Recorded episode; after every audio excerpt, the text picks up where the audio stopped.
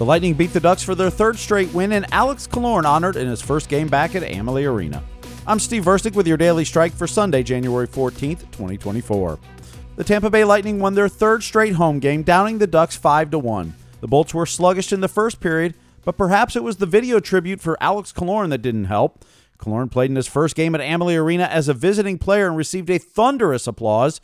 John Cooper on that moment. Well, first of all, it was really long, so I was wondering if Killer contributed to the video and sent his own clips in. But he's one of the most important players this organization has seen in the last decade, so he deserved that reception he got and the video he received. It was great. Steven Stamkos talked about Killorn. I don't know if it's just older age or you're just seeing some of these guys come and go that have been here forever. You get a little emotional for sure. And, whether it was Pally or Mac or Gordo or Patty, Schenner, Boat, you name it. There's been so many character guys that have come through this team and helped us win championships. And we wish we could all stay together forever. But, that's the nature of the business. And it's great to see Killer, catch up with him a little bit, and I'm sure he appreciated that. The game would be scoreless after one period, but in the second, the power play went to work. Just over 5 minutes in, the big Swede found the net. Right circle to Kucherov, cross a Stamkos left circle.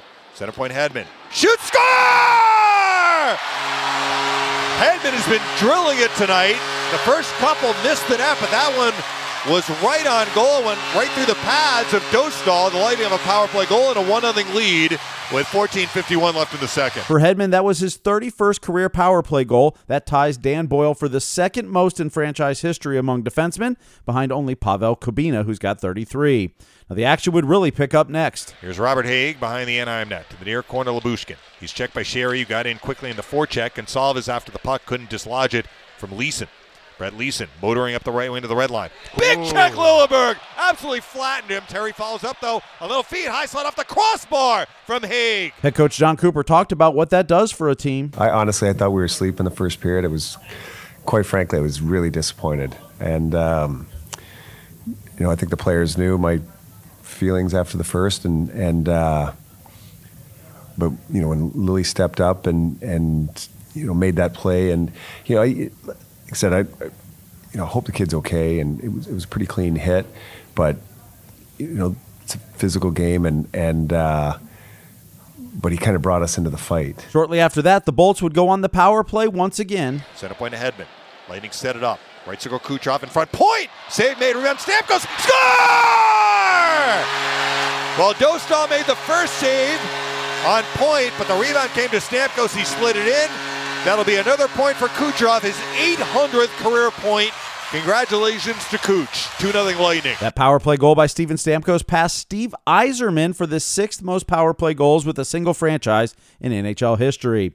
Nikita Kucherov got the two assists on both goals, making him the fourth player in Lightning history to reach 800 career points. He joined Steven Stamkos, Marty St. Louis, and Vinny LeCavalier. The Lightning would give up a power play goal to Frank Vetrano, but less than 90 seconds later, Steven Stamkos got his second power play goal of the night, and it was 3-1 after two periods.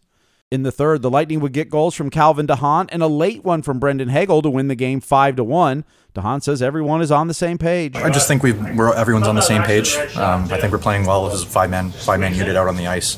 Even when the teams are hemming us in, it doesn't seem like they're getting too many grade A opportunities, and at the end of the day, I think whoever limits those the most will generally come out on top in a hockey game. And but I think everyone's just been on the same page. Some news and notes from the game: Tampa Bay's power play 3-for-3 on Saturday night. That followed an 0-for-9 stretch coming into the game. Defenseman Max Crozier made his NHL debut, and he had one takeaway and one block in 13 minutes of ice time.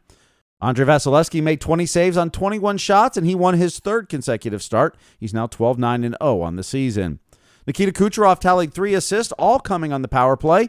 That brings his league-leading point total to 72 points now, and he became the first player this season to hit 70 points. He's only the second active skater to do so in 43 games or fewer multiple times. Kucherov did it in the 2018-19 season. Connor McDavid has also done it twice. The Daily Strike is presented by Sunbelt Rentals. Whether you're a contractor or a do-it-yourselfer, Sunbelt Rentals makes it easy to get the tools and equipment you need for any job. You could drop in today or just visit sunbeltrentals.com to learn how they can help you make it happen. The Syracuse Crunch beat the Cleveland Monsters 3-2 in a shootout. The Crunch got goals from Walteri Marilla and Declan Carlisle, and then Marilla had the game winner in the shootout as well. Hugo Alnefeld stopped 36 of 38 shots and 2 of 4 shootout attempts in the victory. The Crunch will continue their homestand when they host the Utica Comets on a Monday matinee. Orlando Solar Bears earned another point in a 5-4 overtime loss at South Carolina. Jaden DeRoe did score 2 goals in the loss. Solar Bears are now off until next Sunday, January 21st, when they return to South Carolina to play the Stingrays again. Once again, the Lightning beat the Ducks 5-1 on Saturday night. Now they have 4 days off before their next home game on Thursday night when the Minnesota Wild come into town. So the Lightning will actually have off days today and tomorrow. They'll return to practice on Tuesday morning. Thank you for listening to The Daily Strike for Sunday, January 14th, 2024. I'm Steve Verstek, where every day is Hockey Day.